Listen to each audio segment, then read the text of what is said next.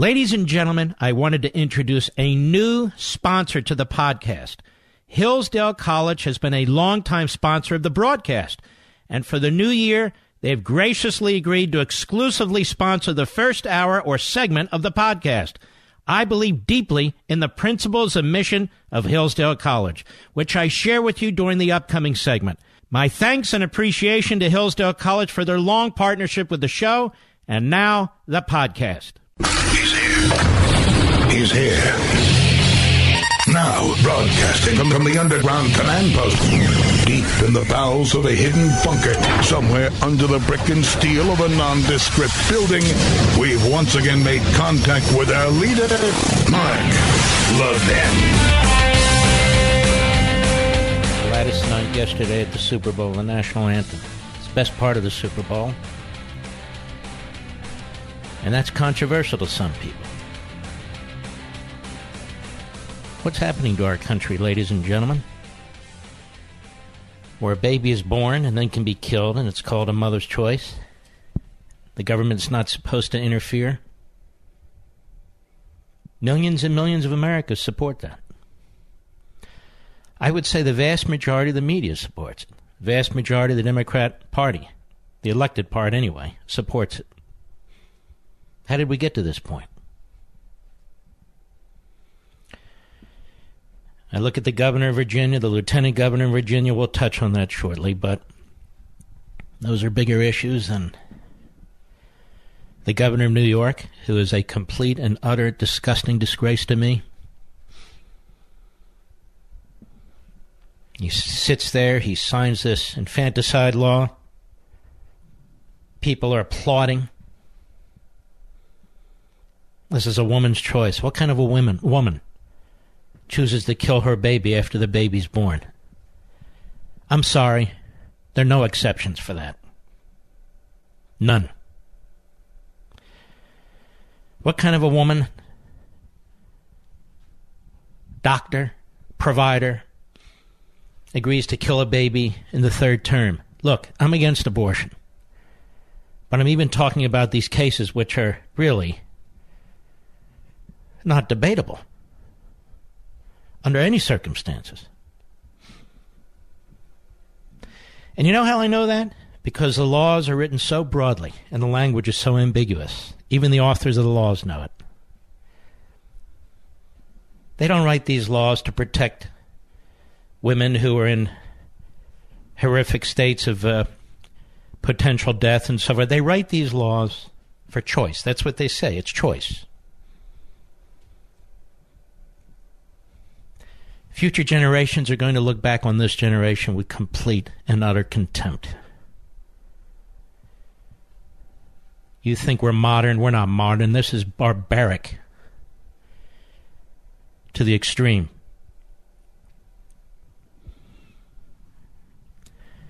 You know, we lose our parents. We lose our parents. It's a horrific thing. None of us are going to escape this planet alive. None of us. Just a matter of when and how. But to actually have a hand in the murder of an innocent baby human being. And every religious institution in this country doesn't rise up. Every civil rights institution in this country doesn't rise up. Every political party in this country doesn't rise up. Every person in this country won't rise up. It's just appalling. And I want to say one other thing. You on the Supreme Court, you did this. You did this. You started this. Just like the Dred Scott decision, the Roe versus Wade decision. They say keep government out of the bedroom. Well, what do you think the Supreme Court did? It went right into the bedroom.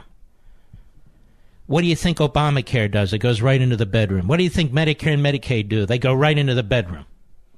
What do you think Medicare for All will do? Go right into the bedroom. Lots of things that go on in bedrooms, ladies and gentlemen, that are appalling, immoral, and illegal. Incest, rape, Doesn't matter if it's done in the bedroom or somewhere else. We used to believe in right and wrong, good and evil, moral and immoral.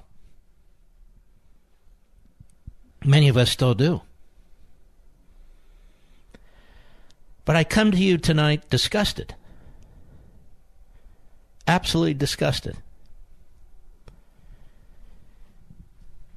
For the media to censor in so many respects this infanticide that's catching on is grotesque. The same media that covered up the Holocaust. The same media for decades that supported or was silent during slavery. Washington Post had to run an ad. Spent $5.2 million. I don't care how much they spend. I don't represent their union. Democracy dies in darkness, they say. Really? So does freedom of the press. These media outlets throw around the phrase freedom of the press. They have no idea what it means. It's a slogan for them. It's a dogma for them. Freedom of the press. Press in this country started as freedom of speech. Then we had the printing presses. These were the brave men who were always threatened, thrown in prison, even in the pre-independence days in our own country, when so much of the country was under British rule, directly or indirectly. These were the men who led the battle for the revolution. It was very difficult to print a newspaper back then, both the political pressures and the threats, as well as the mechanics of it. Very difficult. There weren't that many newspapers, but word would spread. Back then, the debate was about liberty, individualism, property rights, taxation without representation. Back then, the debate was about representative government. Today, the debate is about tyranny. How many ways can we impose tyranny on the American people and get them to support it? And they figured out how to do it. Hegel figured out how to do it. Marx figured out how to do it. The progressives have figured out how to do it. Don't call it tyranny. Don't call it tyranny. Call it redistribution of wealth. Call it sticking it to the rich. Just don't call it tyranny. But it's tyranny nonetheless.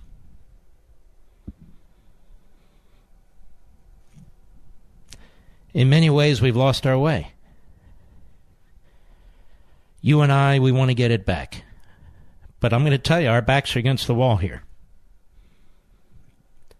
Our backs are against the wall. I'm not trying to throw a wet blanket, but I'm telling you, it's a wet blanket. I can get on here and be a Pollyanna. I can be a monkey. I can be a whatever you want. But I won't. If I have to go down with the ship, I go down with the ship. That national anthem is so beautiful. And the way Gladys Knight sang it was the most beautiful rendition I've ever heard. Ever. I got the chills. Every time I hear her sing it, I get the chills. And she was on with Don Lemon on CNN on Friday.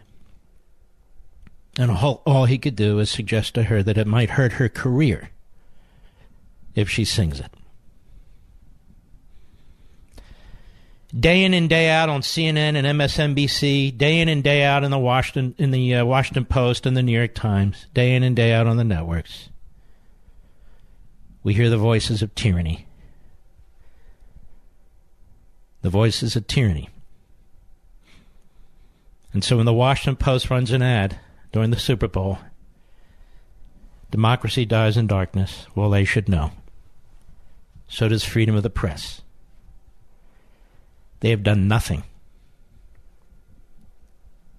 Nothing to support freedom of the press. Nothing. Trying to destroy a sitting president.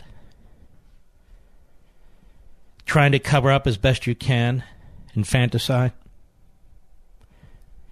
That's not freedom of the press. That's tyranny. I'll be right back. Mark Levin.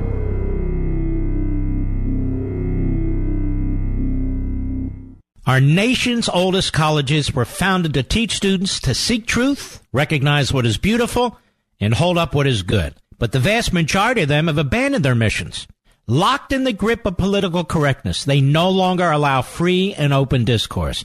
Rejecting the idea of objective truth, they peddle moral and cultural relativism. Thankfully, none of this applies to Hillsdale College. For almost 2 centuries, Hillsdale has remained true to its original mission, to provide sound learning of the kind essential to preserving civil and religious liberty and intelligent piety. As Hillsdale enters its 175th year, it remains committed to offering its students the very best liberal arts education in the land, as well as to extending its mission nationwide through its many outreach efforts on behalf of liberty. These include free online courses, the publication of its Free Speech Digest and Primus, its Kirby Center for Constitutional Studies and Citizenship in Washington, D.C., and its Barney Charter School Initiative, which is helping to establish classical K-12 charter schools nationwide. Pursuing truth and defending liberty since 1844, this is Hillsdale College. Please visit hillsdale.edu to learn more. That's hillsdale.edu. Hillsdale.edu.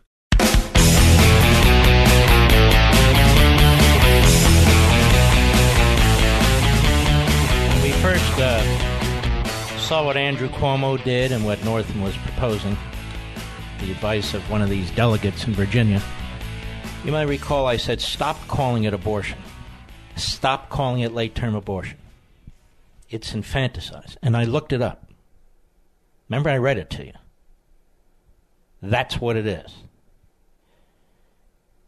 The killing of a baby after birth. You know, the left makes their arguments sound so good, don't they? And yet our side, quote-unquote, seems incapable of it.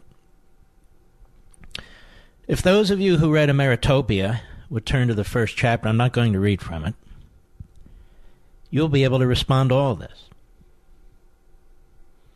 Utopianism, that's what you're hearing, substitutes glorious predictions and unachievable promises for knowledge, science, and reason, while laying claim to them all. And this utopianism, which has spread like a cancer in this society, I coined the word Ameritopia, or Ameritopiism, if you prefer. So what the Founding Fathers created in the Constitution is the most magnificent government on the face of the earth. And the reason is this. Because it was intended to preserve the American society and the American spirit, not to transform it or destroy it. So we have this alien ideology. They even take the word progress and bastardize it. Progressivism. They dare not call themselves soft Marxists, although they more and more brazenly call themselves democratic socialists. And that is oxymoronic, democratic and socialists. Look at Venezuela. We don't need to be theoretical about this. That's the people's paradise, you see. The people rise up. The proletarian rise up and destroy the bourgeoisie. Well, the proletarian is rising up and demanding their liberty, demanding their vote, legitimate vote. And who's stopping them? The bourgeoisie? No. The government. The government that was said to be there for the proletariat. The entire Marxist ideology is a disastrous fraud. And its little prodigy, progressivism is a disastrous fraud. I'll tell you how I know. Progressivism has been effectively part of our government now since the early 1900s, give or take. The 16th Amendment, the progressive income tax, the 17th Amendment, which destroyed the Senate and Congress effectively. Every step since have not been steps for liberty. We've had little respites. There have only really been two conservative presidents in the last century, not this century. Look, the book will be written on Trump when the Trump presidency's over. He's been far more conservative than I certainly expected. But looking back on presidents who've served, you had Coolidge and you had Reagan. That's it. That's it. The other Republican presidents really made no effort, no serious effort, to bring this nation back into a constitutional model as the framers contemplated. They've all grown the federal government, all of them, and they're praised for it. They're praised for it. I don't mean just by spending. I mean by area of private citizenship, of private activity, of the private economy. They just keep growing it. And so I just think, remember this. Remember this about a wolf in sheep's clothing. Bernie Sanders likes to point to the Scandinavian countries today as an example. But Bernie Sanders didn't take his honeymoon in any of those countries, did he? Took his honeymoon in Moscow. Moscow, Russia. I'll be right back. 175 years. That's how long Hillsdale College has been around. As we start a new year, Hillsdale's entering its 175th year, but in all of that time, it still holds the same principles since 1844. The college was founded to teach students to seek truth, to recognize what is beautiful, and to hold up what is good. Most colleges have lost their way and are now in the grip of political correctness.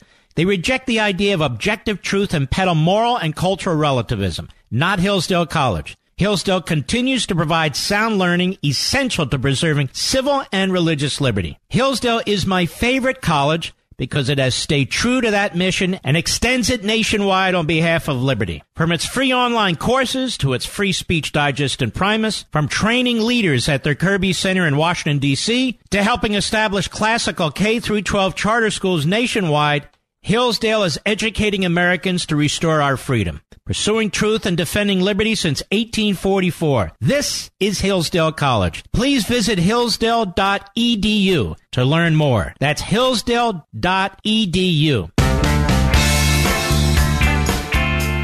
The Mark Levin Show, where we create the talking points. Call in now, 877-381-3811. When you see this photograph of the Klansman and the person in blackface in the medical yearbook of the now Governor Northam, and those were his pages, he claims now that neither one of those is him, and a gentleman has now come forward and said that he was with Northam at that party, and that Northam was actually dressed as a lawyer in a three-piece suit. And so this gentleman also, Black Hawk Down, apparently he was one of the soldiers involved in that. So he's, to me, a credible person. But that said, he then later says, Northam, that he dressed in blackface to do a Michael Jackson dance or competition. And here's the problem. Here's the problem. We've made a hell of a lot of progress when it comes to race, despite the endless allegations of racism by the left against people with whom they disagree, many of whom, if not most of whom, are not racist. And this is what you resent, and this is what I resent. I think in the future, I talk about it a lot, 50 years, 100 years from now, and I think about it a lot, maybe 1,000 years from now. I think there'll be a lot of writing and talking about how the United States really did turn the corner on racism. I really do. You look at this country. Look at its size. I read somewhere that 67% of the people in this country are white. I'm not exactly sure what that means. I'm not exactly sure how they count people, but this is important, particularly to the left and the government. It's not something I would even be counting. And the number's shrinking as a result of birth rates and immigration. As a result of birth rates and immigration. So I feel like we really have and continue to turn a corner on this issue of racism. And there will always be examples of it. Just like I think we're a magnificent country, but there's always examples of murder and rape and so forth, which are horrific. But I do not believe there's systemic racism in this country. And people talk with their feet. I don't see minorities leaving the country, and I see minorities or majorities of other countries, minorities in this country, coming into this country. Now, what does that tell you? Put aside the professors and the cable anchors and all the rest. That speaks for itself, does it not? But we're turning another corner, you see, and that's on this issue of respect for human life.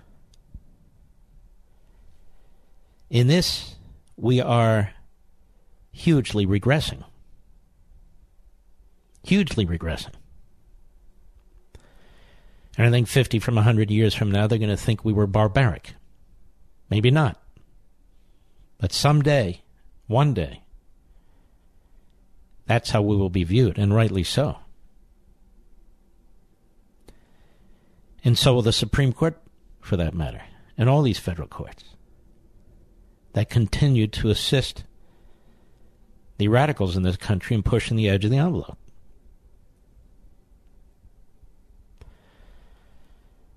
And as we discussed last week, and as has been discussed all weekend and into today, that's why I tell you, listen to our show.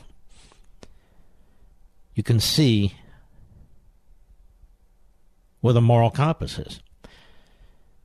The calls by the Democrats running for president, others in Congress or governors or others on TV, is for Northam to resign because of the yearbook. Fine by me. But not one of these people have told him to resign because of infanticide. Not one. Not one.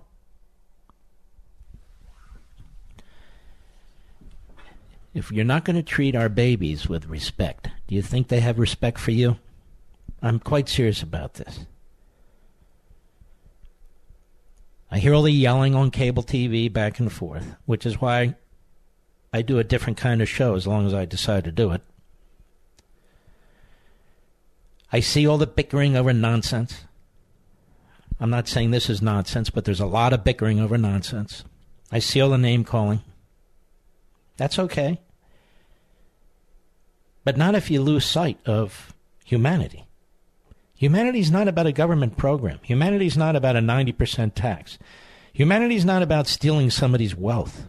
That's not humanity. It's insanity. Insanity. Now, the lieutenant governor of Virginia is an African American.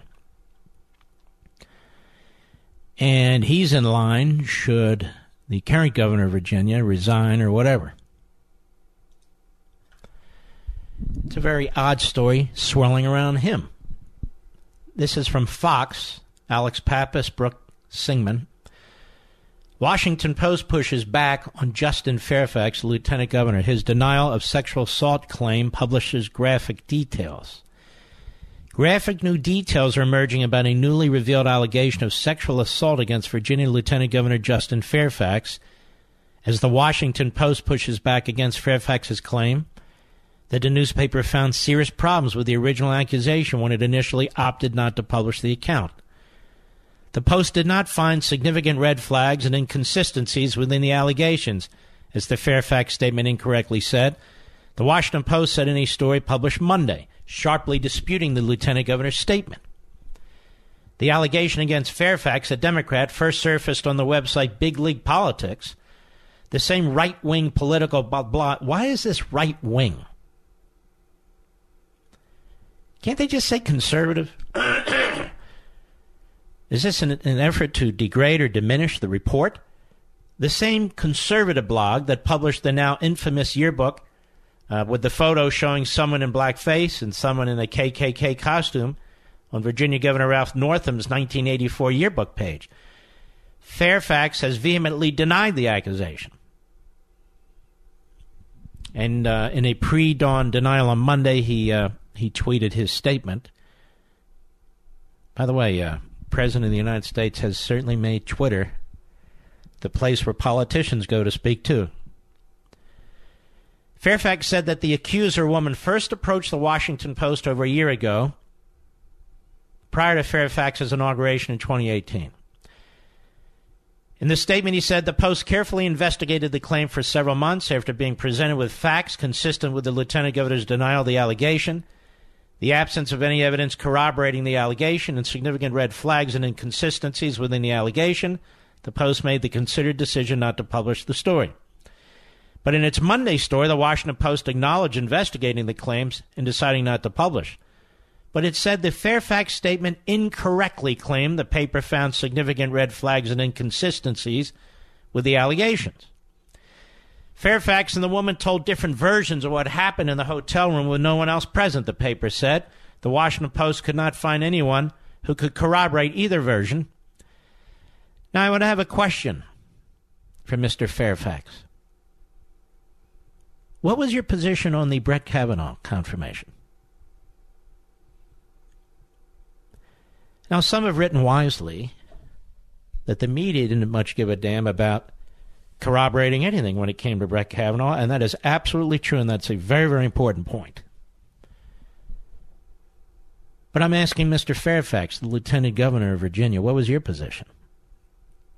No due process. That's what the Democrats said. No presumption of innocence. That's what the Democrats said. You think, sir, you could get confirmed for a federal judgeship? No. Not on those standards. You're guilty as accused. And no due process. And ironically, when it comes to the governor, we're back to a yearbook, aren't we? Got to believe what's in the yearbook.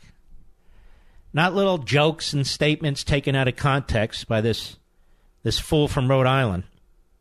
White House. Senator Whitehouse. No, there's a picture, as they say. The Washington Post didn't name the accuser, but the paper said Fairfax and the woman met first in Boston at the 2004 Democratic National Convention. Washington Post goes further. The woman described a sexual encounter that began with consensual kissing and ended with a forced act that left her crying and shaken. The Washington Post reported she said Fairfax guided her to the bedroom and then whatever.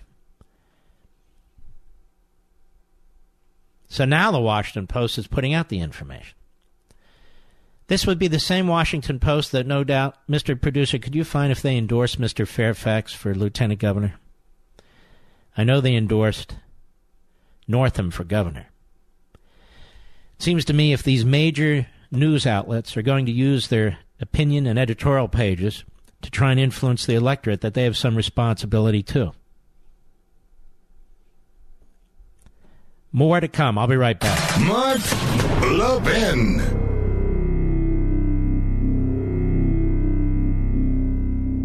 Have you ever thought about the word education? It means to lead forth. Now let me tell you about a place that leads forth. Hillsdale College. At Hillsdale, students are challenged to discover the right way forth by reading the greatest books by the greatest minds in history. And they learn the meaning of the three ultimate and related things, the good, the true, and the beautiful. Now, unfortunately, many of our nation's other colleges have lost their way. locked in the grip of political correctness, they no longer allow free and open discourse. Rejecting the idea of objective truth, they peddle moral and cultural relativism. But as we begin a new year, we can be thankful that none of this applies to Hillsdale College. For almost 2 centuries, Hillsdale has remained true to its original mission, to provide sound learning of the kind essential to preserving civil and religious liberty and intelligent piety. As Hillsdale enters its 175th year, it remains committed to offering its students the very best liberal arts education in the land, as well as to extending its mission nationwide through its many outreach efforts on behalf of liberty. These include free online courses, the publication of its Free Speech Digest in Primus, its Kirby Center for Constitutional Studies and Citizenship in Washington, D.C., and its Barney Charter School Initiative, which is helping to establish classical K-12 charter schools nationwide, pursuing truth and defending liberty since 1844. This is Hillsdale College. Please visit Hillsdale. Go to hillsdale.edu to learn more. That's hillsdale.edu.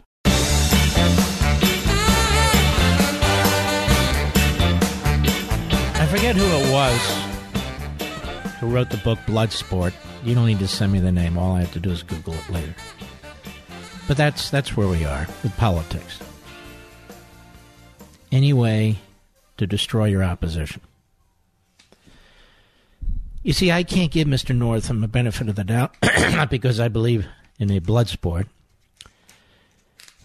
but I believe he's a very conniving individual. The things he said about Ed Gillespie, the Republican who was nominated and running for governor against him, were just appalling. Accused him of being a racist. Some third-party left-wing group ran a grotesque ad where a pickup truck with a Confederate flag was driving after these children who were obviously minorities, Latinos.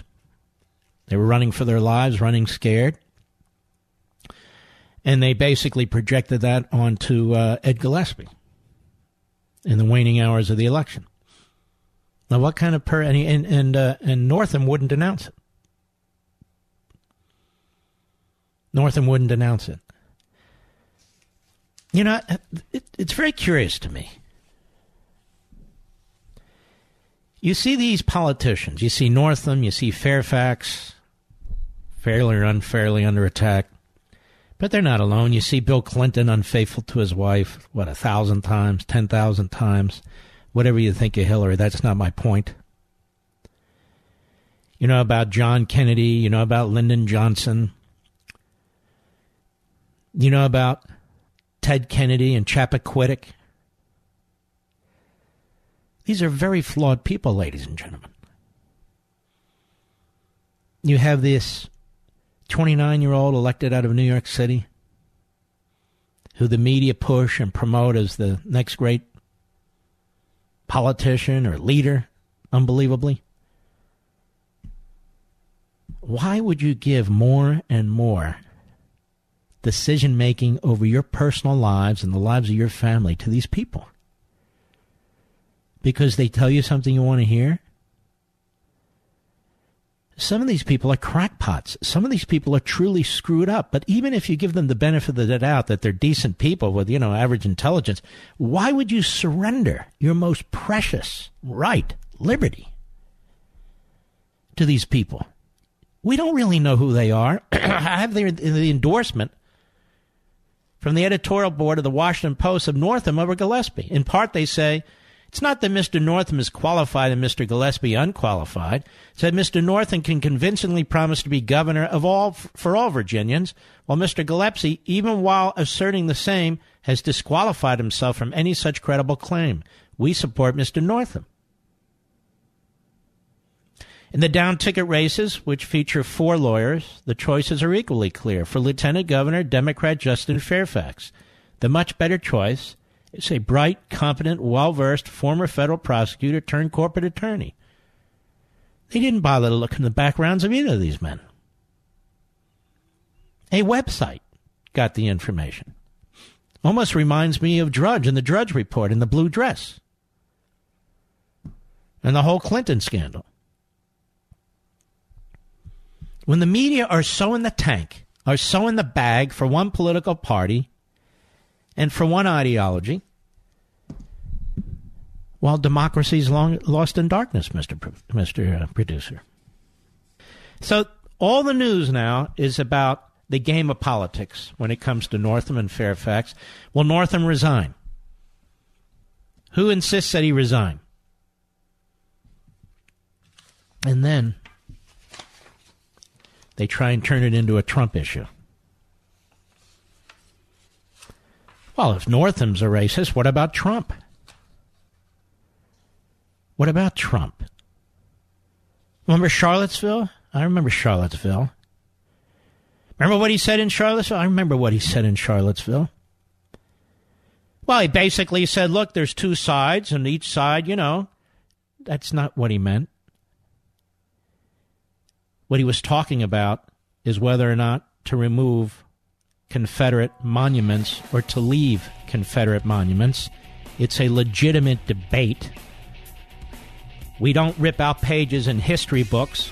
We don't go to the National Archives and start burning down various wings to the National Archives. History is history. It's not that you agree with it or like it. That's what he meant. And yet they turned that into Trump the racist. More on that when I return.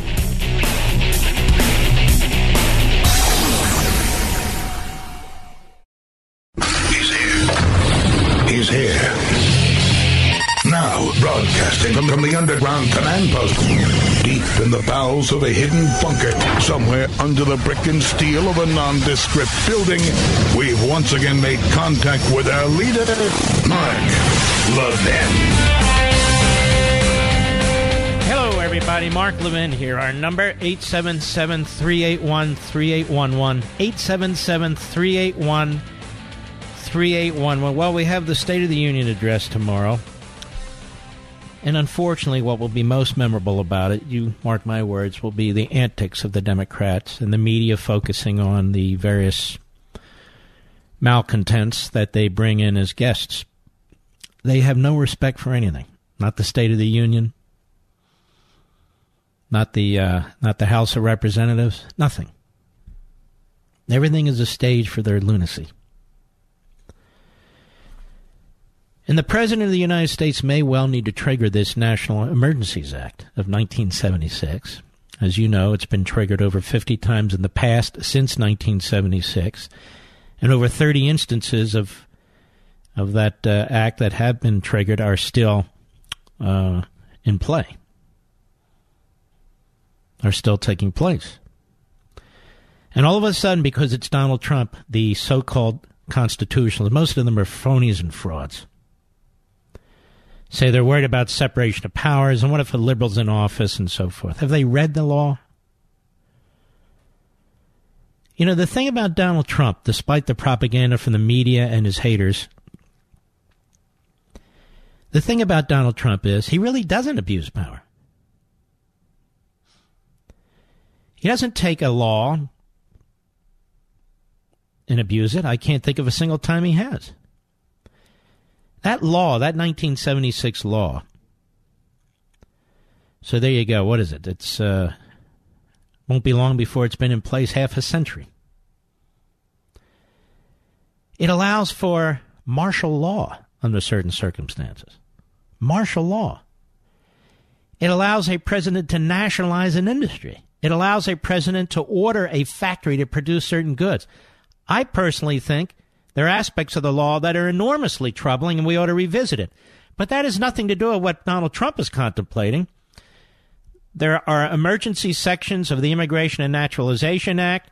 There are provisions in the defense funding bill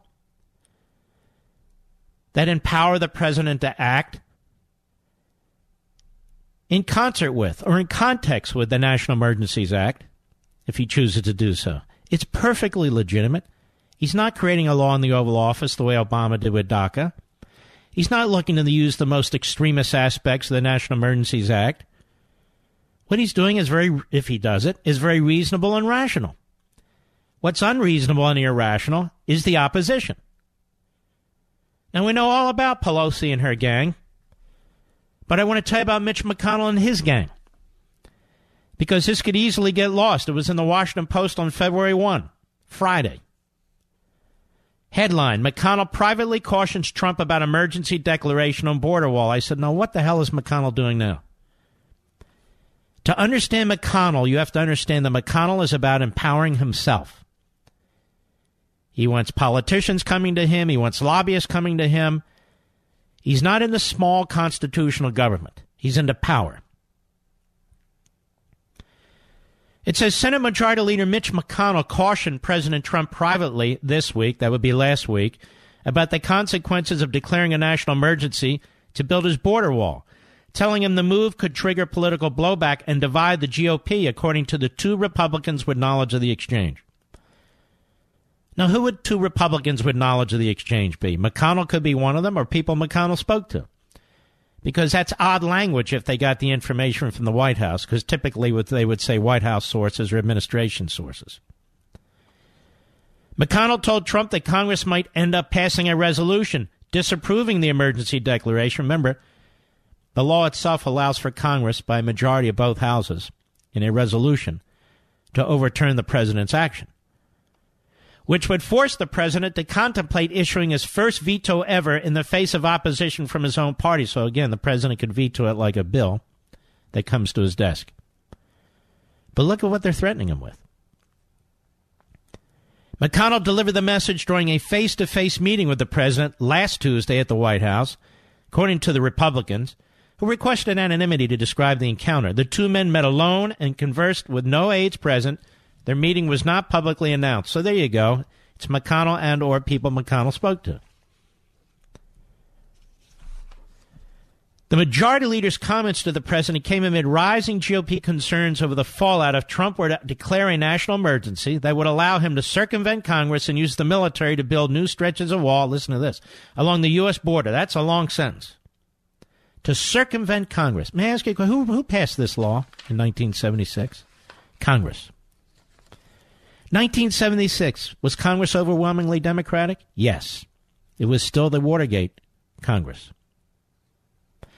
Who was the president that signed the bill? Well, he was kind of a squish, as presidents go, Gerald Ford. Okay, so how exactly is Trump circumventing Congress if Trump uses the statute that Congress passed, the statute that has been used over 50 damn times since 1976? Did Obama circumvent Congress? How come we didn't hear about it? Did Clinton circumvent Congress? Did the Bushes circumvent Congress? How come we didn't hear about it? Reg? Trump increasingly appears prepared to take that route, saying Friday, I think there's a good chance we'll have to do it. Now, ladies and gentlemen, notice it's always the burden and the onus on Trump. Not on Pelosi, not on the Democrats, not on the squish Republicans. These people have been in Congress forever. They've run the federal government forever.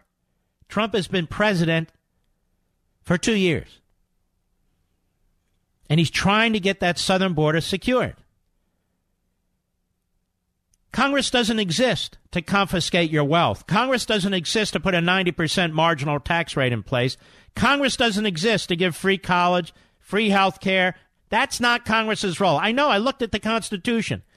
Congress, the president, they exist more than anything else to protect us and to protect this society. And they're not, because they won't secure the border. Not because it's in the best interest of the American people that they secure the border, but it's not in the best interest of the Democrat Party that they secure the border. And so they, in an odd combination of the Koch brothers, who are radical libertarians, they want open borders. They believe people are like goods. They should be able to move freely without concern for borders. That's not how a nation state works. And I would ask the left, and I would ask the Koch brothers, how do you intend to fund this if 1 billion people show up on our border? What's your plan? They have no plan. So McConnell is fighting this. Certain Republicans in the Senate are fighting this. This is why when you have people like Ann Coulter out there trashing Trump on this issue, before he's even pulled a trigger, is really grotesque. It's It's one thing if the man actually says, you know what, I support amnesty for 1.2 million people. He caves to the left and pretty much that's it. Then you attack. Then you object. We've made it abundantly clear here, you and I, that amnesty is a non-starter. Because you know what amnesty begets? More amnesty. The thirst on the left is never quenched. Never, ever. Now, let me show you what the Democrats have in mind. This is from the Washington Examiner, Susan Ferriccio. Democrats push to revive Obama-era aid to illegal immigrants in border talks. Open borders, more illegal immigrants, massive amounts of your hard-earned income being redistributed forcibly by the federal government to foreigners who are here illegally. Do the Democrats have any proposals that promote individual liberty? Do the Democrats have any proposals that promote a strong private sector and private economy? Do the Democrats have any proposals that comport with our founding principles? No, not one. House Democrats are pushing hard to revive the Obama-era program that would keep illegal immigrant families out of detention and instead give them housing, transportation, health care, and legal aid to help them claim asylum in the United States. President Trump ended the family case management program in June 2017, citing excessive costs and the low rate of enrolled families returning to their home countries. So in other words, what he's saying is it's enormously expensive and people get used to it and they don't leave. House Democrats want to bring it back to life in some form as part of an effort to reduce the detention of illegal immigrants and instead release them into the United States with some supervision. And they're hoping to negotiate that change in the ongoing border security talks between the two parties. So they're pushing their hard left agenda, meanwhile saying to Trump, not a dollar for the wall. And then you have them and Republicans saying, and phony constitutionalists saying, and by the way, that's it. You can't use the National Emergencies Act. Now, he has refused to sign a bill sent to him to fund the government that did not include money for physical barriers on the southern border. And he's blamed for shutting the government down for 35 days. He opens it up for another 3 weeks and says, all right, now negotiate. Then he's accused of caving. Then he says, he makes it abundantly clear, I may well use this National Emergencies Act. Then he's accused of circumventing Congress and acting in an unconstitutional way that the left will one day use, as if the left hasn't already. This is the mush that passes for intelligent discussion on radio and on TV. Specifically, Democrats want to add $30.5 million to the family case management budget with the Department of Homeland Security. They also hope family detentions can be phased out this year. Democrats are hoping to secure the funding in the ongoing talks between 17 House and Senate lawmakers who are trying to hammer out a broad border security agreement by February 15. You notice how they never talk about Americans? U.S. citizens here? What's in your best interest? Our best interest? It's never top of mind. I'll be right back. Mark Levin.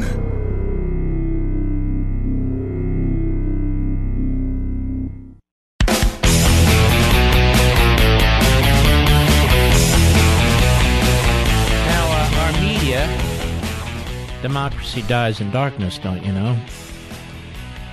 Our media is setting about to caricature the president. They've been doing this for a long time, actually, as you know.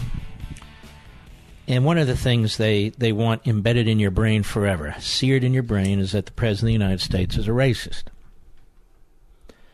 There's no evidence of any sort that the president of the United States is a racist. There's evidence that some of the people accusing him of racism are racist. There's evidence of widespread and growing bigotry within the Democrat Party, especially anti-Semitism, but the media aren't that much interested in that. And I want you to listen to some of this as they try and turn the Northam issue into a Trump issue, and more than that, a Republican issue. Here's this guy, Sherrod Brown from Ohio, who's a left-wing slob, bought and paid for by big labor. And Chuck Todd, a complete moron. Cut one, go. Folks are now being held accountable for blackface in ways, frankly, that we didn't have that strong of a moral code, I would argue, in our politics until recently. Why do you think that is? Well, I think this country hasn't dealt well with the issues of race. I mean, we have a president who's a racist, we have... Let me pause you there. That you believe in his heart he's a racist. Oh, I don't know what in his heart means. I know that he built his political career knowing what he was doing on questioning the legitimacy and the birthplace of the President of the United States. I know early in that there have been all kinds of news reports about what he did early in his career on housing. We know, read The New Jim Crow by Michelle Alexander, read The Color of Law. Oh, I'll be sure to grab that book. Go ahead.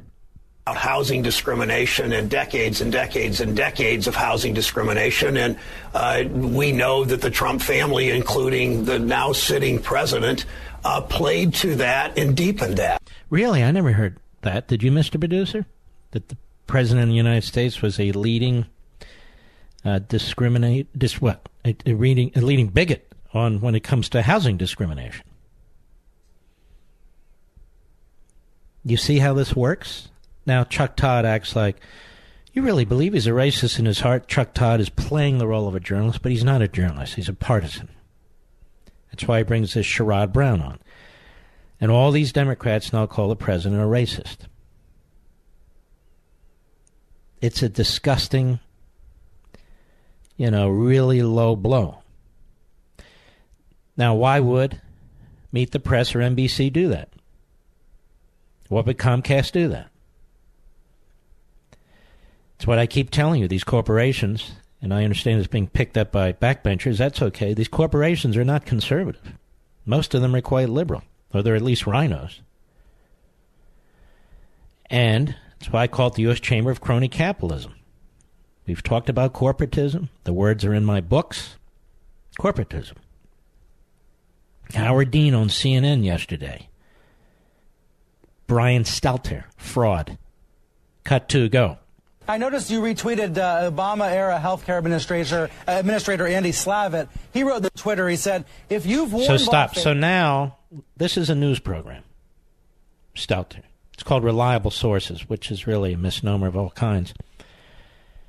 So an Obama-era official tweets something, and then Howard Dean retweets it. And this is the question. Go ahead. Or you've repeatedly said President Obama was born in Africa. You should resign. The point here is clear. It's a remark about President Trump's own racist history. Right. Do you see a double standard? So you see, now it's a given. Trump's own racist history. I was never a birther. We had people call this program who would really let me have it because I wasn't a birther. We had people on websites attacking me because I wasn't a birther. I said, no, I don't believe it for 2 seconds. I believe he was born in the United States. They'll still attack me when I say that. Does that mean you're a racist? Seriously, I'm just curious. Why does that mean you're a racist? Why does it mean you're a racist? Part of the problem was Obama always played coy about it. And Obama's father was quite the sleazeball. But I always thought he was born in the United States. Anyway, go ahead. Howard? Oh, sure there is. They're on the Republicans. I mean, they have no morals at all. I mean... So you Republicans have no more... We have no morals at all. What a crackpot. What a piece of you-know-what. Go ahead. Because they're happy to ask Ralph Northam to resign. They have a much worse... As I recall, the Democrats are running for the hills when it comes to Northam. Isn't he a Democrat, Mr. Producer? I believe he's a Democrat. Wasn't he endorsed by the Washington Post, Mr. Producer? But he was endorsed by a lot of left-wing Virginia editorial pages. Why don't they write some editorials explaining themselves now why they didn't dig a little harder? No, Mr. Dean, you happen to be an absolute nut job. I'll be right back. If you have a moment, I want you all to go to BrickhouseLevin.com. Just go there and click on the Buy Now button so you can read the reviews. Over 1,200 five-star reviews, I might add, but this one caught my attention from Steve in Denver. I'm upset with Mark because he's got me hooked on Field of Greens. What a great product. Thank you, Brickhouse, for your amazing product and great customer service. I'm a monthly subscriber, and I won't live without it. And you're welcome, Steve, and subscribing is smart. You save money that way. Field of Greens is made with real USDA organic fruits and vegetables and helps boost your immunity using antioxidants, prebiotics, and probiotics. Plus, they offer a 100% satisfaction guarantee or your money back. Go to BrickhouseLevin.com or call 833-RING-BHN. Get 15% off your first order with promo code Levin. That's BrickhouseLevin.com or call 833-RING-BHN, promo code Levin.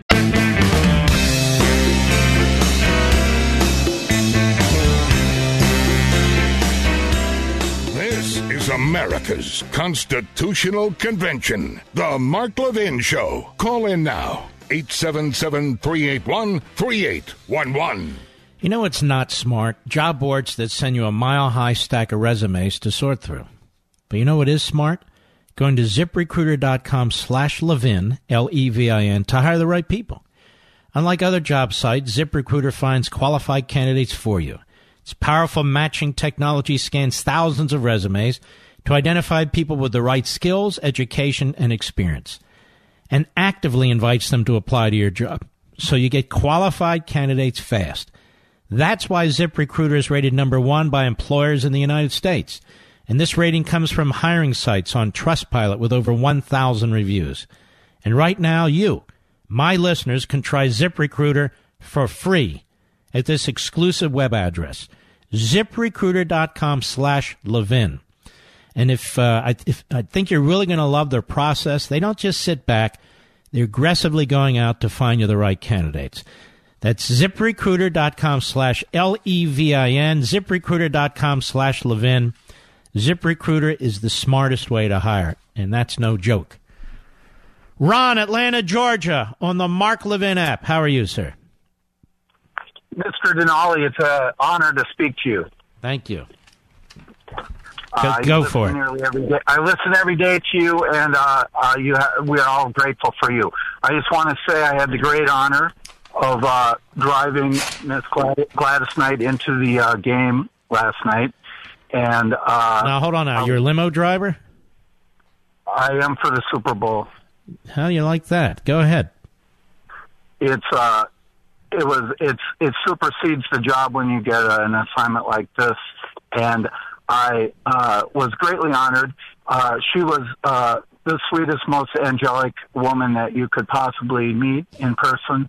And she was just in awe at the four motorcycles that let us in as they blocked traffic through the whole city across interstates and brought us into the game. I wished her well as she was going in and said we'd all be watching. And when she came out, I held her hand and I said that she is a blessing on the nation, and what an honor it was to have her do this. And she looked at me and said, that just means so much to me. Thank you. So it was very touching. Very touching. The national anthem. She is iconic. Gladys Knight and the Pips. Remember them? And you know, they tried to talk her out of it. Don Lemon tried to talk her down and talk her out of it on CNN, and she was under all this pressure, and she said, no, I'm going to do this. Thank you, Ron. I appreciate it. I feel I have to be Radio Free America. If I'm not Radio Free America, who's going to be? If we don't promote Americanism and a great feeling for patriotism, who's going to do it? You're going to find it on television? You're going to find it on the internet?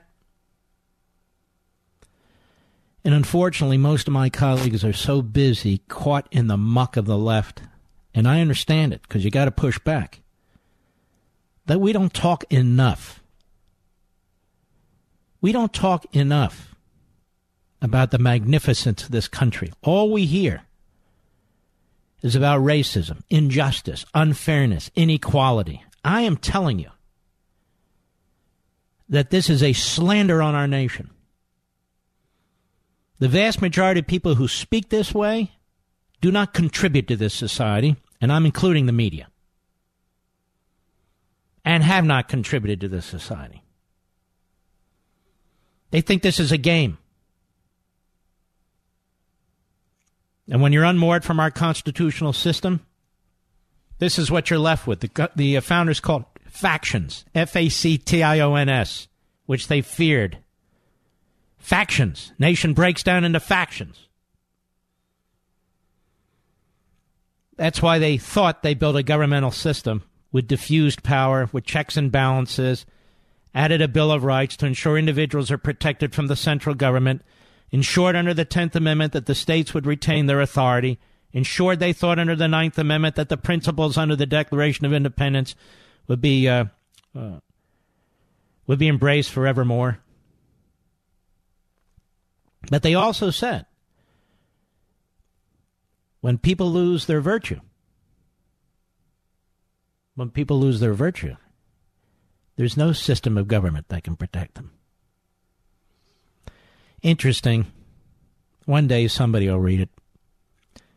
Early on in my book, Rediscovering Americanism and the Tyranny of Progressivism, there's a letter in there between Adams and Jefferson. And they're wondering, was there anything that Rome could have done, anything, to survive? It's a brilliant letter, Jefferson writes Adams back. He says, no. Nothing Cato could have done, nothing Cicero could have done, nothing Publius could have done, nothing. Because the people lost their virtue. If the people don't want liberty, they don't get liberty. If the people don't want a successful country, it won't be successful. If the people don't want a constitution that's honored by their elected representatives, then they won't get one. The people, if they give up on the country, then they lose the country. In so many words, that's what Jefferson said that happened to Rome. And of course, often, the founders and then the framers said it could happen in America.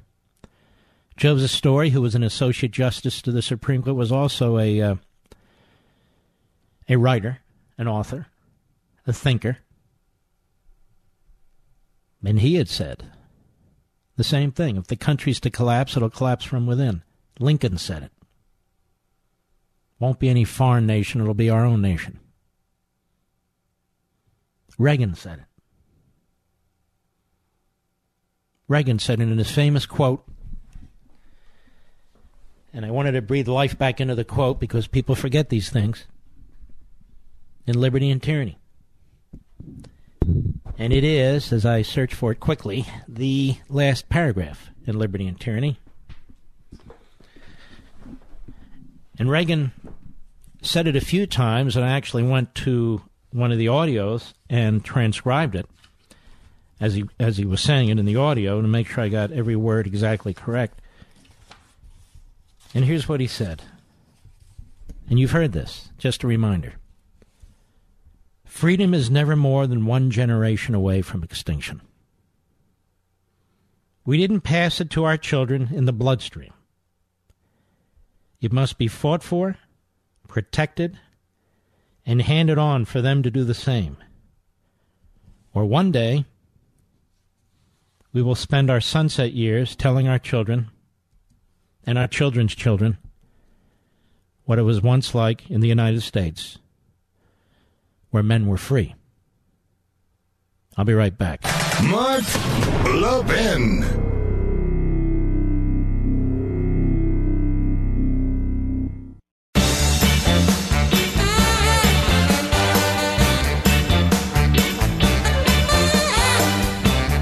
You know, by now, most of us have started racking our brains about what Valentine's gift is truly going to make her day special. With 1-800-Flowers.com, it's really not that complicated. Roses from 1-800-Flowers are a no-brainer. Right now, when you order early, you can get the 18-stem Enchanted Rose Medley for $29.99. Or you can double it to 36-stem Enchanted Roses for $20 more. Now, that's an unbelievable offer from 1-800-Flowers. The 18-stem Enchanted Rose Medley for $29.99 or double the roses for $20 more. Roses from 1-800-Flowers are picked at their peak and shipped overnight to ensure freshness and her amazement. The 18-stem Enchanted Rose Medley for $29.99 or double to 36 roses for $20 more. That's an amazing offer, but it expires Wednesday. I mean, we're getting close now. Now's the time to pull the trigger, guys. You know, bouquet prices will be going up very soon, so take advantage today. That is, right now. Pick your delivery date and let 1-800-Flowers handle the rest. When it comes to Valentine's, I don't settle for anything less than my rose authority, 1-800-Flowers.com. Now, to order the 18-stem Enchanted Rose Medley for $29.99 or double the roses for $20 more, this is what you do. Ready? Levinites, all together. 1-800-Flowers.com. Go to that site, 1-800-Flowers.com. Click the radio icon and enter code Levin, L-E-V-I-N. Order today so you get the discount and the extra roses. That's 1-800-Flowers.com. That's the website. And enter code Levin at the radio icon. 1-800-Flowers.com. Click the radio icon. Enter L-E-V-I-N.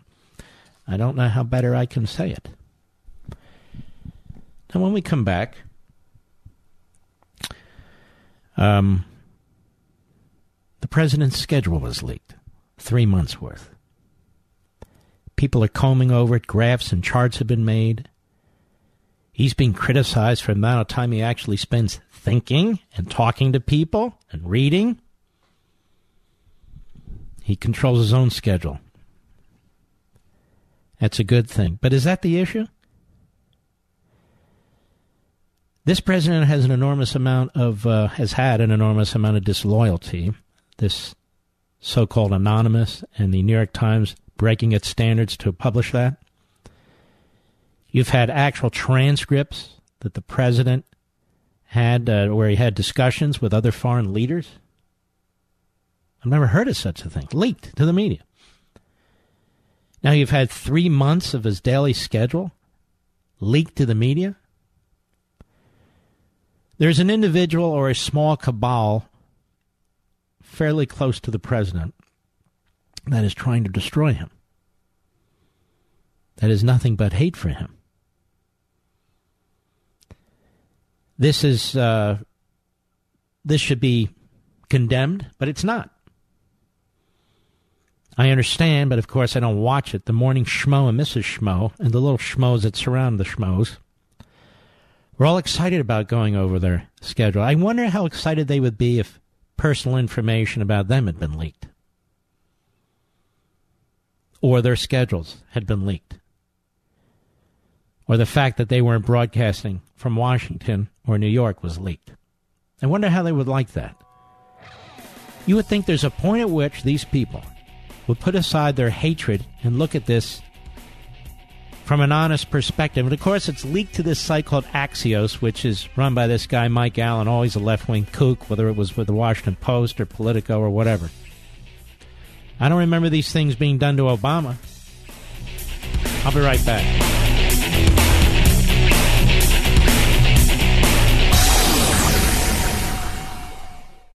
With a daily fake news dump pouring through your TV, mobile phones, and computers, you may have missed some real news like the recent study in the journal Cell Metabolism. Scientists suspected a correlation between growing rates of obesity and processed foods, but what this study discovered was that these foods also appear to lead people to overeat. Here's the bottom line. You need fresh fruits and vegetables in your diet, which is why I recommend that you start taking Field of Greens by Brickhouse Nutrition. Just one scoop of Field of Greens has a full serving of real USDA-certified organic fruits and vegetables.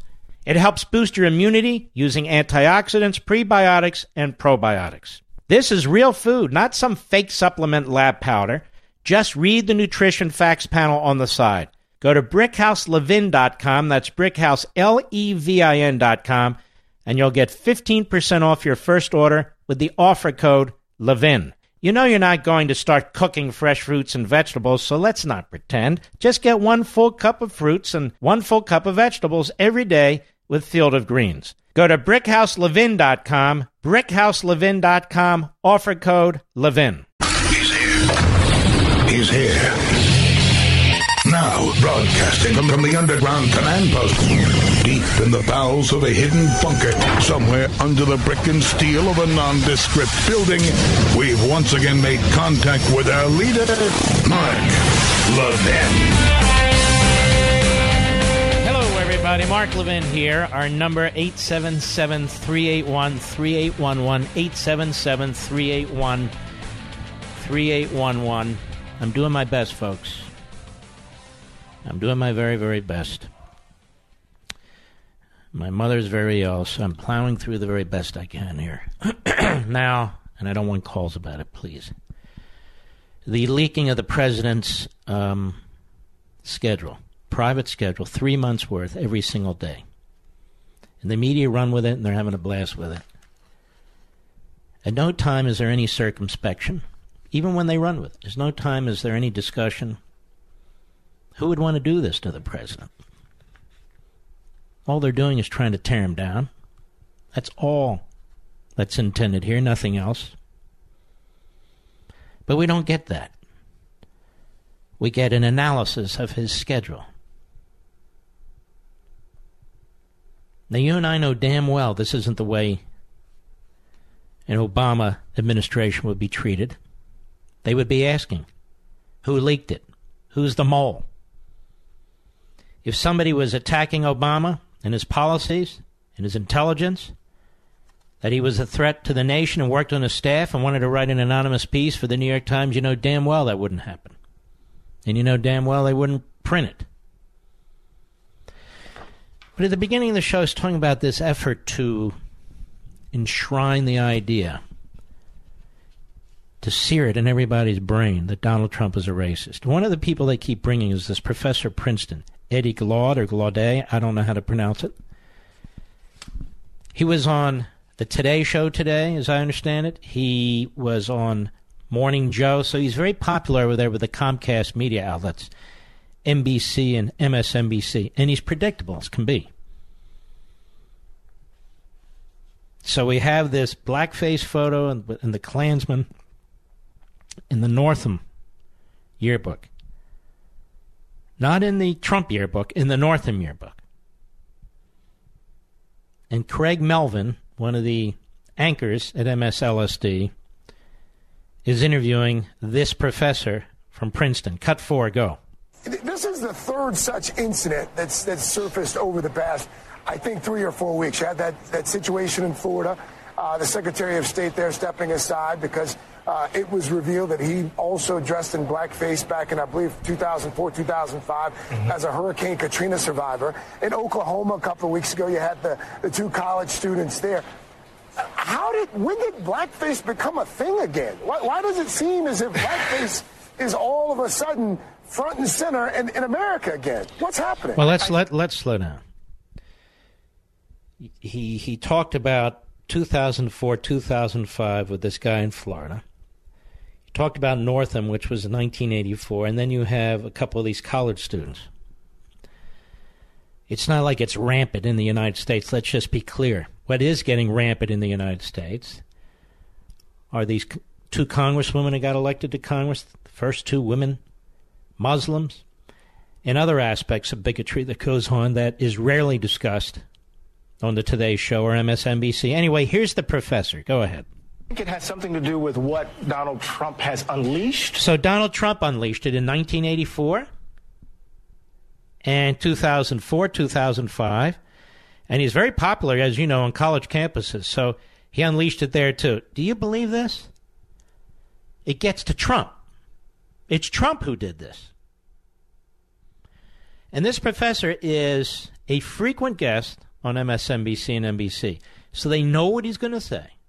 And they tee him up with softballs to say it. Just so you know, this is your so-called newsroom. Go ahead. It has something to do with what's the reservoir that's underneath our politics that can always be activated at any moment. So it's not like something's new, something new has happened. It's always underneath. It's the undertow. So there's nothing you can do about it. It's always underneath. Racism is the undertow under America, which explains why millions and millions and millions of non-whites want to come into America, because of that racist undertow. And I've told you before, but for these politicians, but for professors like this, but for these endless programs on TV and so forth,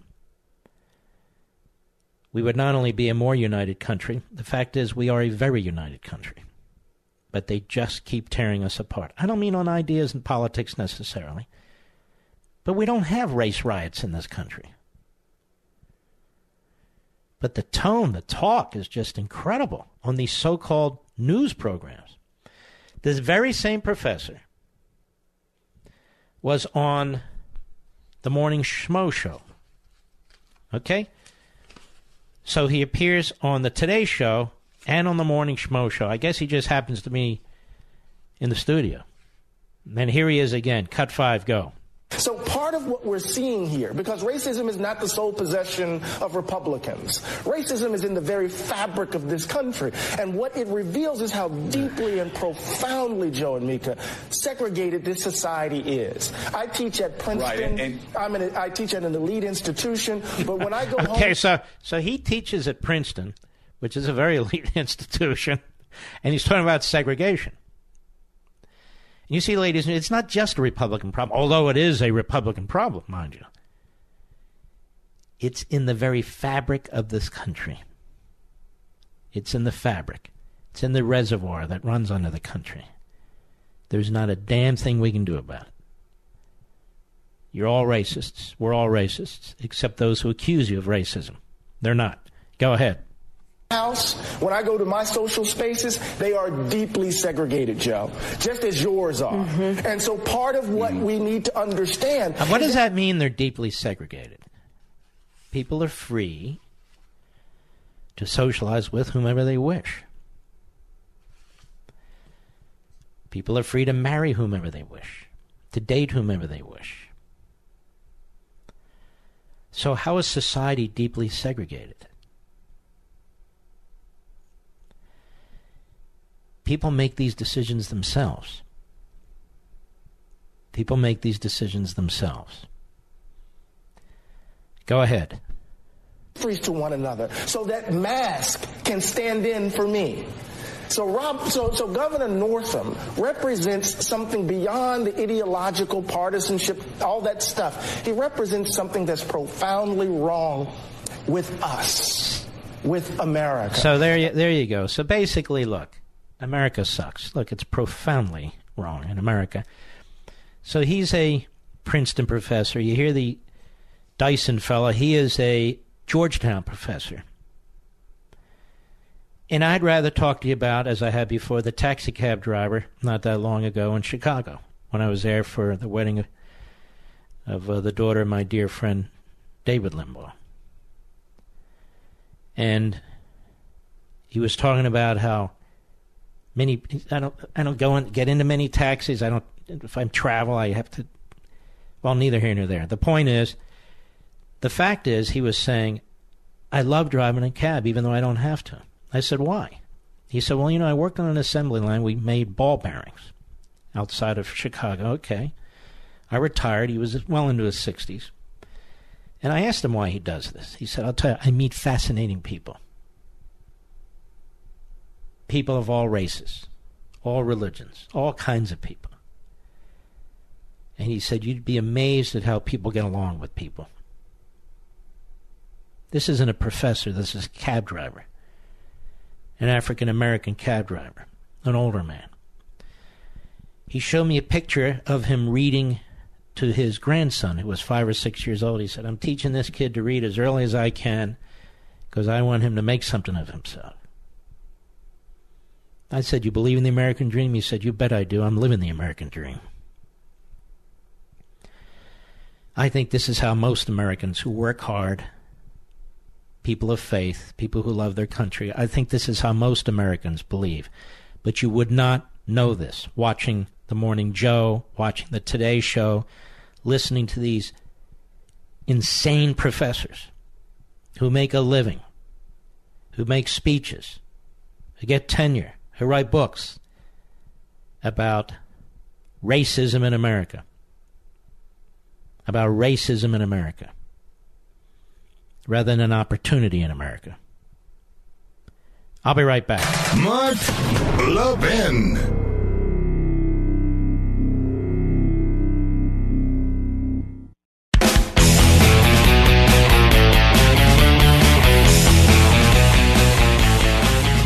You know, ladies and gentlemen, sometimes it pays to look at how some of these reporters or anchormen or whatever they like to indulge themselves as at their Twitter accounts or their Twitter or what they're tweeting. And somebody brought to my attention Jake Tapper. And Jake Tapper was doing some tweeting trying to justify identity politics, much like Stacey Abrams there in Georgia. Not identity politics. What I mean is a tax on the rich. Sorry, let me correct that. See, I correct it right away.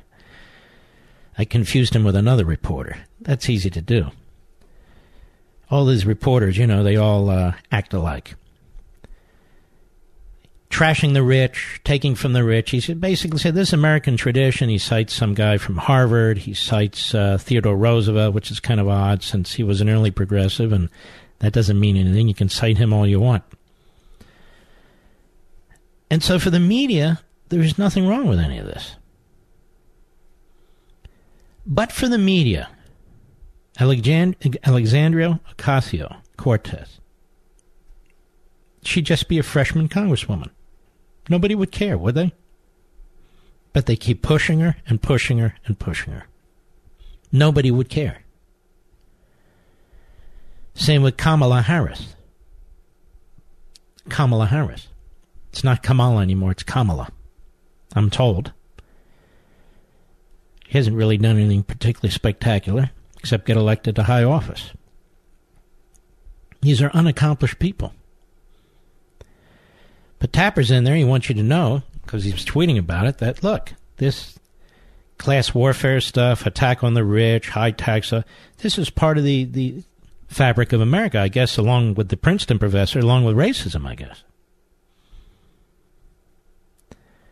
This is why if you watch these shows or you listen to these shows, it's so frustrating and so depressing. These elites who live off the magnificent bounty of this system attack the system. They can have it both ways. They can leech off the system, that is, live off capitalism, live off freedom of the press, live off being a tenured professor, while at the same time attacking the system. Attacking the system. Now, if you think America is such a racist country, why would you continue to support bigger and bigger government? To get rid of racism? Why wouldn't you support lesser and lesser government, more and more diverse decision-making? So if there are racist individuals out there, and there are, they don't have control over the levers of government. I've never understood this. The internal contradiction in the thinking and the arguments of the left, they're amazing. If that professor's right, why are all these people in these so-called caravans heading to the United States? Shouldn't we have caravans of people getting out of the United States, Mr. Producer? It's hard to understand why people risk their lives to come to the United States. It's hard to understand why people risk their lives to come to the United States and always have. If these professors are right, if MSNBC is right, and NBC and CNN. And again, they select these guests for a reason. They know what they're going to say. They know they're going to trash the country. It's a very bad time for the media. You know, Democracy dies in darkness. I think I heard that somewhere. Bakari Sellers. Who is Bakari Sellers, Mr. Producer? I don't even know who it is. So he was with the Obama administration. Bakari Sellers is on CNN. And here's what he had to say yesterday. Cut six, go. Racism is in the fabric of the United States of America. Wait, I thought I just heard that. Didn't I just hear that, Mr. Producer?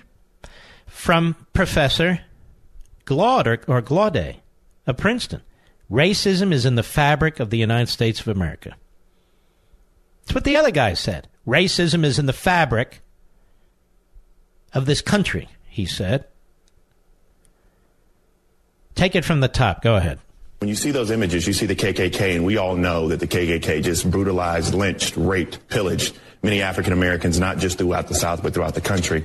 And I think that many times white people do not understand what blackface means. When you have your son. Yes, a lot of us do understand what blackface means. We don't like it. We don't use it. We don't promote it. A lot of us do understand what blackface means. The vast majority of us have never put on blackface, who don't have black faces. The vast majority of us have never put on Klan outfits. The vast majority of us detest people who do. You may not know that, sir, but it's true. Having worked for the Obama administration, hard left. Go ahead. Out in blackface for a costume, or your son goes to prep school or one of these elite day schools, and they dress up in blackface. No, they don't. Who is they? Who are they? Who are they? I'm very serious about this. Who are all these people dressing up in blackface and Klansman outfits? The Klan, obviously, and the neo-Nazis. I'm talking about at these universities and in these private schools. Mr. Producer, we look at the news every damn day, don't we? We're on top of it more than most people. Things come over the transom. I assume CNN and MSNBC would be showing film of this and pictures of this day in and day out of this reservoir of racism, rather than having propagandists, professors, Obama officials, and so forth come on TV and tell us about it. Go ahead. Basically what it means is that you're calling me nigger. The reason I say that is because blackface... All right. That's enough.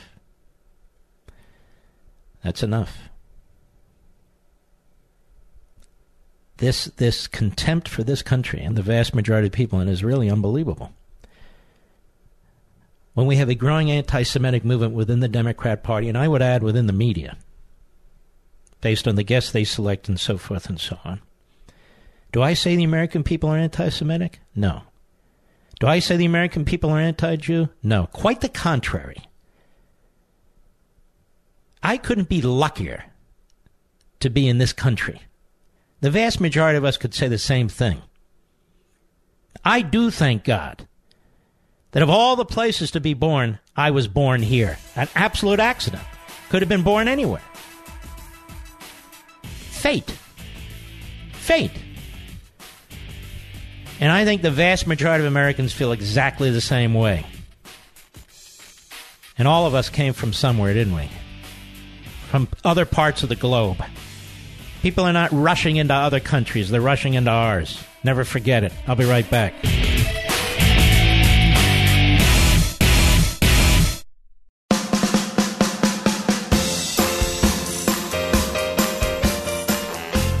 The new American Revolution starts here.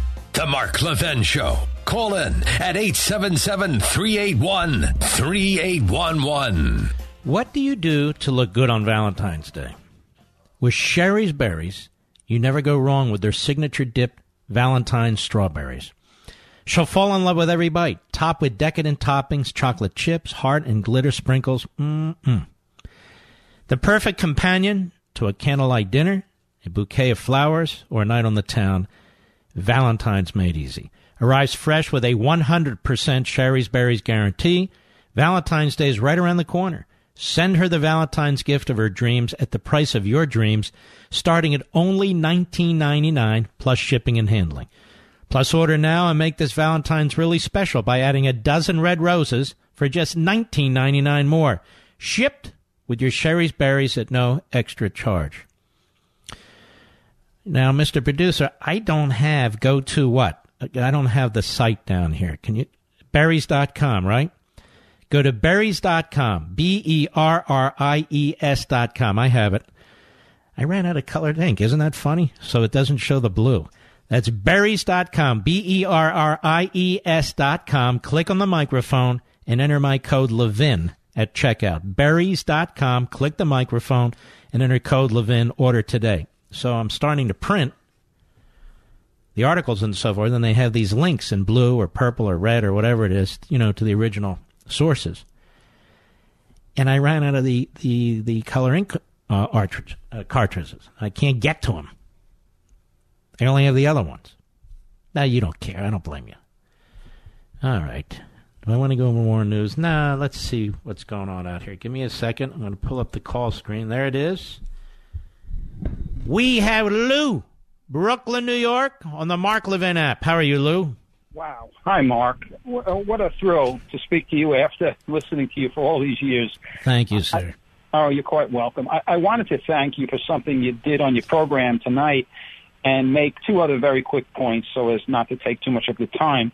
The first was to thank you for playing Gladys Knight's rendition of the national anthem, because I didn't watch the Super Bowl. I'd given up on the NFL. I actually watched a replay of the Giants in Denver. And by the way, it was the lowest ratings in 10 years because, honestly, it was a lousy game. So. Yes, and that was my second point, and that is that karma came around to bite the NFL in the backside quicker than I ever would have imagined, in that I don't think either of these two teams, based on what happened in their respective championships, AFC and NFC, deserve to even be there based on terrible calls, and, of course, the Saints game. You must be watching my buddy Stephen A. Smith. Now, I don't think that's his view, but that's a hell of a show, First Take. You ever watch that on ESPN?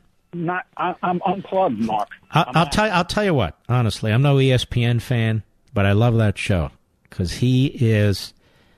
You don't have to agree with him all the time, but he is a great broadcaster. Go ahead. And he's a bright man, and yep. So I was interested in seeing that happened to the NFL, that they had such a boring game, because I felt truly that neither team belonged there. But my biggest point to you was simply this: when you read Reagan's words tonight from your great book, Liberty and Tyranny, it reminded me that I had actually purchased two copies of the books and gave a second copy to my mom. And the only lines that I highlighted in the book are the words you read tonight. And I recall, Mark, when I read those words, how startled I was, that I never imagined in my lifetime that that would be a possibility or a consideration, that we would lose liberty in this country. And yet, in addition to what you spoke of tonight, back in the late 70s, when I was in college, my best man, my future best man, was a history major at Hofstra University, and the professor stated in one of their classes that the USA was on a parallel course with Rome. Mm-hmm. Startling. Additionally, startling. And well, there are definitely aspects of it. All right, my man, Lou. I appreciate your call, my friend, and your listenership all these years, too. Lee, Los Angeles, California, 870 The Answer, the great KRLA, where we are live and national. Go. Mark. Yeah. I'm so glad I got through. I want to make a point about factions, but I heard you say you heard somewhere the democracy dies in darkness. Well, No. That's a statement that the Washington Post uses, and I use it against them because they're such frauds. That's an ad. That was in an ad for the Washington Post during the Super Bowl. Well, they've been using that a long time, but a lot of you saw it for the first time. Yeah, don't piss on me and tell me it's raining, Washington Post. Anyway, you talked about the idea of the destruction of America by factions. There's only one faction in the United States of America, and it has nothing to do with sex, religion, race, economic status. It's like Miss Knight yesterday at the Super Bowl. It's like me, you, millions of us who are like the cab driver you talked about, who are free and independent, the way Miss Knight yesterday chose to sing what she wanted to do. Each of us belongs to the one faction. Each of us is an American. I know, but we understand that. But there are these sub-factions that seek to rip the country apart. They're right in front of our face. Oh, I know. And the only thing that, when I was thinking about that, I can only recommend a 47-page book by Edward Everett Hale called The Man Without a Country. Mm-hmm. Have you heard of that? Of course. Yeah, that's the one to read. All right, my friend. Got a little bit of breaking news here from AP. Listen to this. Federal prosecutors in New York, this is the Southern District of New York, have issued a subpoena seeking documents from Donald Trump's inaugural committee. I'll tell you, when you politicize the U.S. Attorney's Office and you criminalize politics, it is a terrible, terrible day that's been going on throughout this man's presidency. A spokeswoman says the committee intends to cooperate with the inquiry. She said the committee received the subpoenas late today and was reviewing it. And notice the information gets to the AP and the New York Times and all the rest of it. It's not immediately clear which documents have been requested.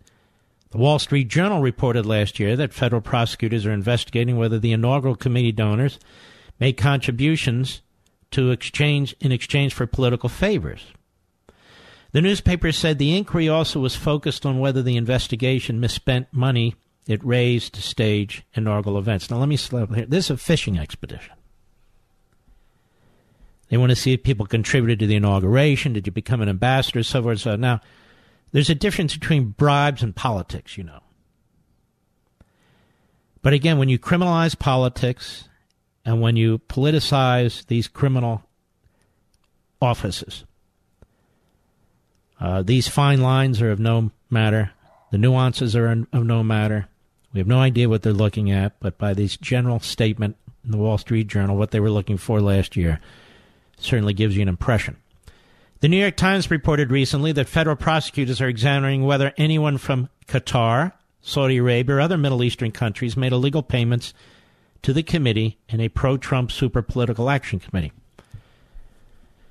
Wow. How about people who made payments to the Clinton Foundation Library? Do we have any criminal investigations there, Mr. Producer?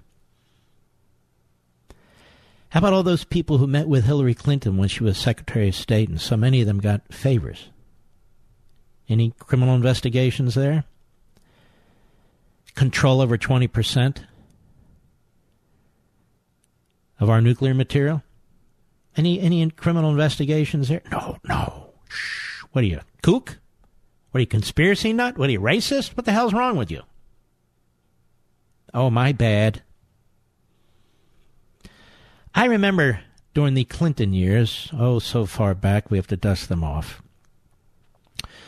when Chinese frontmen, that is, frontmen for the Red Chinese and for their military, were handing bags of money to the DNC. You're too young to remember that, aren't you, Rich? No, you shouldn't be. He doesn't remember. Yeah. Well, that would have been about 24 years ago, so maybe you are too young. 24, 25, 23 years ago in that ballpark. There were lots of them. Johnny Chung. Can't remember all their names. John H-U-A-N-G. Hung. The Riotti Group. Any of this ring a bell? And Bill Clinton went on to win re-election, and Hillary Clinton went on to become a senator, and Hillary Clinton went on to become the Democrat nominee for president this last time, and before that, she ran for the Democrat nominee. Didn't affect them one bit. Where the hell was the Southern District of New York? Sleeping? Now, people were prosecuted, don't get me wrong. But nobody ever put a finger on Bill or Hillary Clinton. There was no special prosecutor either. How about that? It's amazing, isn't it? What part of the Trump world is not under investigation?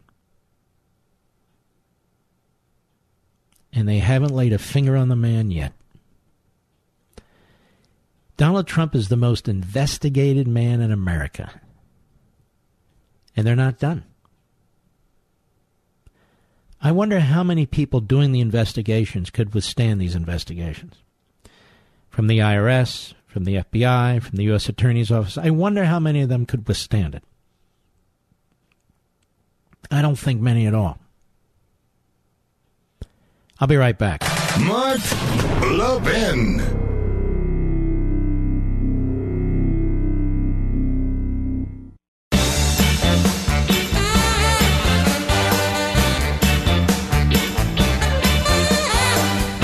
If you're a senior with Medicare Part D, I really want you to listen because this is going to affect you. Secretary Azar's plan to socialize life-saving drugs and put price controls on drugs based on Europe's broken system is a very bad idea. But that's just one part of it. Everyone reacts differently to drug treatments. What works well for one person may not work well for you at all. That matters because there are 6 classes of drugs that treat conditions that are so serious, your Medicare Part D plan must include nearly all the drugs appropriate for that condition. Because if you don't find the drug that works for you, you might be facing serious health consequences or even death. The proposal would eliminate guaranteed access to the full range of drugs to treat serious conditions. This is what I was talking about the other day. Rationing. That's why I'm speaking out against Secretary Azar's plan, because it would add layers of needless bureaucracy and red tape between you, your doctor, and these life-saving drugs. Now, what kind of country do you want? This is insane. All of us, please go to get the facts. Go to truehealthcarefacts.com. Write that down. Truehealthcarefacts.com. Truehealthcarefacts.com. I really want you to check out this website, okay? Yes, I believe in free markets. Life, liberty, and the pursuit of happiness. That's what free markets do. All right, let's go here. Let's do this. Kathleen, Long Island, New York, the great WABC. Go right ahead. Hey, Mark, my prayers are with you and your mom. I'm so sorry. Well, but thank you. Yeah, it's tough. So, yeah, I come from the state of New York, where my governor likes to pardon cop killers, but thinks it's okay to kill babies. So, anyway, I'm a registered nurse. I've been a nurse for 12 years, and I'm back in school for a nurse practitioner. So, I got into it last week with my professor, my doctorate prepared professor, at a Catholic nursing school that I go to, where it's kind of like this BS ethics class, and she's kind of... We got plenty of those in the legal field, too, thanks to John Dean. But anyway, go ahead. And she hasn't touched a patient, and I can't even remember. Anyway, so she... it's like in a class where you're supposed to debate or whatever, and she says, does anybody know about this new abortion law? And people are quiet, and I said, yes, you can kill your baby after it's born. And she says, scolding, this is what I've been saying. You can't put your personal opinion in the room with a patient, and that's not true. The only way you're allowed to abort the baby is if the life of the mother is in jeopardy. And I said, no, that's not what the new law says. No, that's not true. Exactly. So she says, I didn't read the law. I said, obviously. No, she's a professor. She knows everything.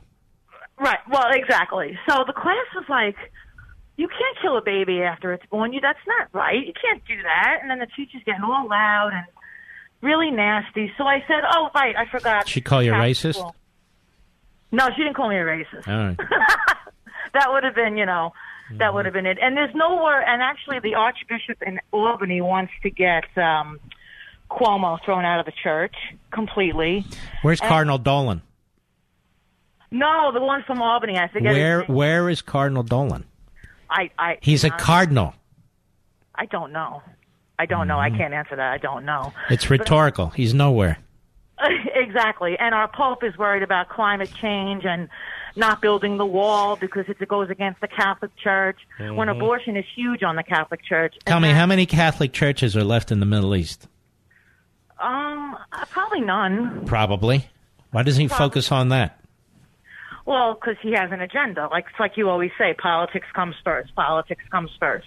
And with this instructor in my class of professional nurses that have been working that want to go back, she's talking down like I'm in sociology when I was 19 years old. And I'm saying to her, maybe you should read the law. I don't have to read it because the New York Times said this. And I went, you know what? Forget it. Here, Professor Dingeling. Let me tell you something, Professor Dingeling. In the 1930s and 40s, if you relied on the New York Times for information what was going on in the war, the Third Reich, and those death camps, you would have had almost no information. These people are just pathetic. And your call was excellent. I want to thank you. Keep fighting out there. Let's see. Let us go to Kurt, Los Angeles, California. 870 The Answer, the great KRLA, where we are live and national. Have I mentioned that? Go ahead. Hi, Mark. It's a pleasure to speak with you. My name's Kurt. I am a principal in the LA Unified School District. Well, you haven't caught typhus or anything, have you? No, but I've caught all kinds of hell from the union, but they can't get rid of me because I outthink them and I outsmart them. And you have tenure, I hope. Yes, I do. That a boy. You see, you keep your head down for a year or two, you get tenure, and then you can, speak. Right. Well, that's the thing is that I'm calling because you've inspired me to call, because about 3 weeks ago you were talking about how the institutions are basically owned by the people on the left, and I hear all the time about Trump this, Trump that, the wall this. I'm in the belly of the beast in Hollywood. And again, I choose this job. I choose to educate. I love it. But the hypocrisy is stifling. And here's a case in point. We, and you probably know this, but for the viewers out there who maybe don't, we provide a free, appropriate public education because we serve the public. No matter who we get, we take them in. And if they have an IEP for a student who may have a disability cognitively or otherwise, they get placed at my school. I'm all about inclusion. They're going to pay our taxes. We educate everyone to their maximum extent appropriate. But the minute somebody who appears to be a behavior problem or looks at someone the wrong way, these teachers, many of whom have railed against Trump and the wall and want open borders, say, absolutely, we want the class sizes to be this. That student doesn't belong in my classroom because he or she is a problem. Who do you think we're taking in all the time when we have open borders? But isn't it interesting? They want to control their classroom, but we're not allowed to control our border. That's exactly right. And I've begun to start speaking out more and more about these issues because you've inspired me, and I'm tired of being afraid. Well, all right, my friend. You got tenure, so it would take a lot to remove you, and God bless you. Thank you for doing what you're doing. We salute our armed forces, police officers, firefighters, emergency personnel, all law enforcement. Thank you. We'll be here tomorrow, God willing. Don't forget, ladies and gentlemen, please join us. And we have a great Levin TV tonight. I hope you'll join us over there as well. See you tomorrow.